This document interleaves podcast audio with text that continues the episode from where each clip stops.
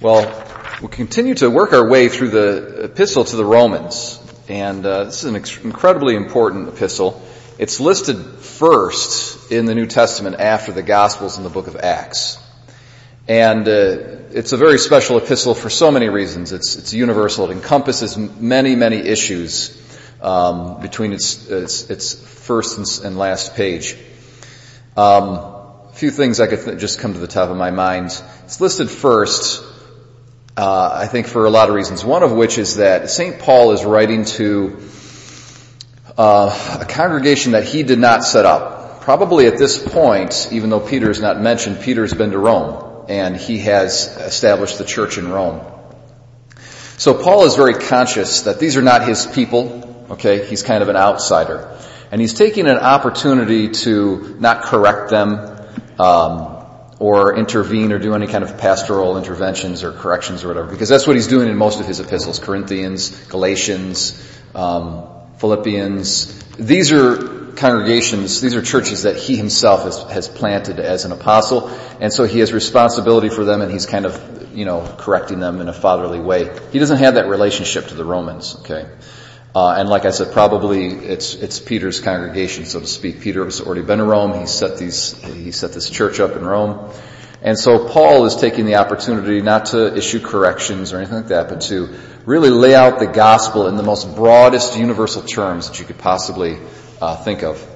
Now, in the first eight chapters of Romans, which is what we've been hearing and listening to for the past, I think, three weeks or at least two weeks now, um, St. Paul has spoken about the gospel's revelation of grace. So important. What is grace? Sanctifying grace. It's that bond that links us to God. How is it given to us? It's through the merits of Jesus Christ on the cross. He talks about original sin. He starts to talk about the sacrament of baptism and the moral life, okay, and the, and the Christian struggle in the moral life. All of these very concrete, practical things. But then in chapter 9, 10, and 11, he totally switches gears, and this is what we hear today. He's talking about the Jewish people. What, what's going on here? He, he, switches gears so dramatically, and uh, we want to ask ourselves the questions why. Well, the, the issue at the time was uh, St. Paul just got done talking about how the gospel is the fulfillment of all of God's promises to the ancient patriarchs, to Abraham, Isaac, and Jacob. And uh, the question then is, is, posed, I think, very obviously. Well, what about the Jewish people? I thought that the, the, all the promises were for them. I mean, Paul himself says in Romans that the gospel is for the Jew first, and then for the Gentile. For the Jew first, and then for the Gentile. So not a lot of Jews believing in the gospel, even in Paul's day. Okay, there were there were a good number of Jews who were believing, but it wasn't like there was this huge response. It wasn't that all of the Jewish people uh, were converting to the gospel. They weren't at all. And so it leaves a question in the mind of the Gentile converts. Well, what about the Jews? Has God forgotten them? What's, what's his, what's their role in, in God's plan? Would be kind of strange if God forgot them, seeing as it seems like the entire Bible is actually written for their sake. I mean, we read, you know, uh, today we hear in our psalm, um, God has proclaimed His word to Jacob, His statutes and ordinances to Israel. He's not done thus for any other nation. His ordinances he's not made known to them. This is, the Jewish people are the elect. They're the chosen, chosen ones. It's really clear in the Old Testament. So, so has God's plan failed? Is God incompetent? Okay, and that's the question that Paul deals with in chapters 9, 10, 11. And the, and the answer to that question is that he has absolutely not done that. He has not failed. God in his providence, what he's done is a, it's a very kind of almost crafty kind of thing. What he's done is he's made it so that the Jewish people have a kind of a hardness of heart at first. And that, their non-response to the gospel opens up the doors so that all the nations of the world can come in. Kind of leaves room, it like opens up a space so that the Gentiles can have their day. But God has not forgotten the Jewish nation and before the second coming of Jesus Christ, all of his promises for the Jewish people are going to be fulfilled and they will convert. Now, you know, this is a curious thing to me and maybe this is the practical takeaway for the homily here this morning is how many of us have heard homilies or read books or anything about the role of Judaism or the Jewish people in relation to Christianity. How many homilies have you heard about the Jews? You know, how many homilies have you heard? Not a lot, right? but it's amazing how much uh, the Jewish people are important to God, and they're so they're, they're, it's plastered on every page of the New Testament. It's a massive chunk.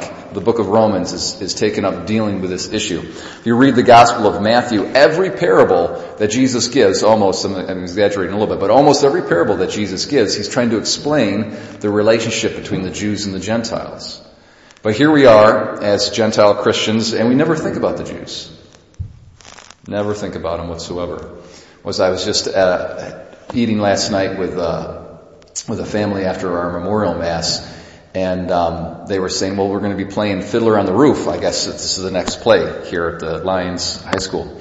And uh, you know, it, it's a it's a play about these um, Ashkenazi Jews in Russia and uh, the Bolshevik Revolution, the takeover, and how how this kind of ethnic minority deals with this transition in in uh, political and social situation. And it's a very nice play. It's a very interesting play, and it, it highlights the Jewish people. And, and one of the you know the students they say, well, I we don't even, there's no Jewish people that live around here. We, we never know, we don't know who, Jewish people, you know, and it was the same for me until I went to college. I went to college and there were, you know, a large percentage of the people uh, were Jewish, and I took Judaic studies classes, and I went to Israel, and I learned about Judaism quite a bit. And so learned about how important it is to understand Christianity and the Bible in, in general, is to learn about Judaism. But it's amazing that we have this people group that are so central to God's heart. Okay, we, we celebrate today the Sacred Heart of Christ and uh, First Friday. They're so central to God's heart, and yet we never think about them. You know, I'm, I'm reading, I'm reading, uh, I like to read secular psychologists and to see, you know, psychology is very different than, than religion, but there's a lot of crossovers. And uh, this psychologist basically says, every issue that I deal with, pretty much clinically, uh, has to do with people having, and this is the almost the exact words that he used, a narcissistic preoccupation with their own desires, such that they are blind to the needs of others. That's like the root of all of these different problems that he, he deals with with his patients. Is is a narcissistic preoccupation with your own desires such that you're blind, you're not sensitive to the needs of other people.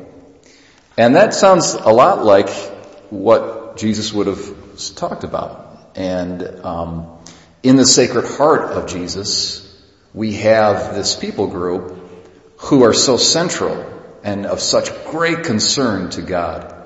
And yet we never think about them. I mean, I just think the practical takeaway for us is that, you know, is this not the nature of fallen humanity? We're amazingly preoccupied with our own sort of uh, designs and issues and plans and what agendas and whatnot. And we just become unsensitive to and completely unaware of the needs of others. And so today, my brothers and sisters, maybe the practical takeaway as we celebrate the Sacred Heart of Jesus and his, this furnace of charity that burns with love is let's turn to others.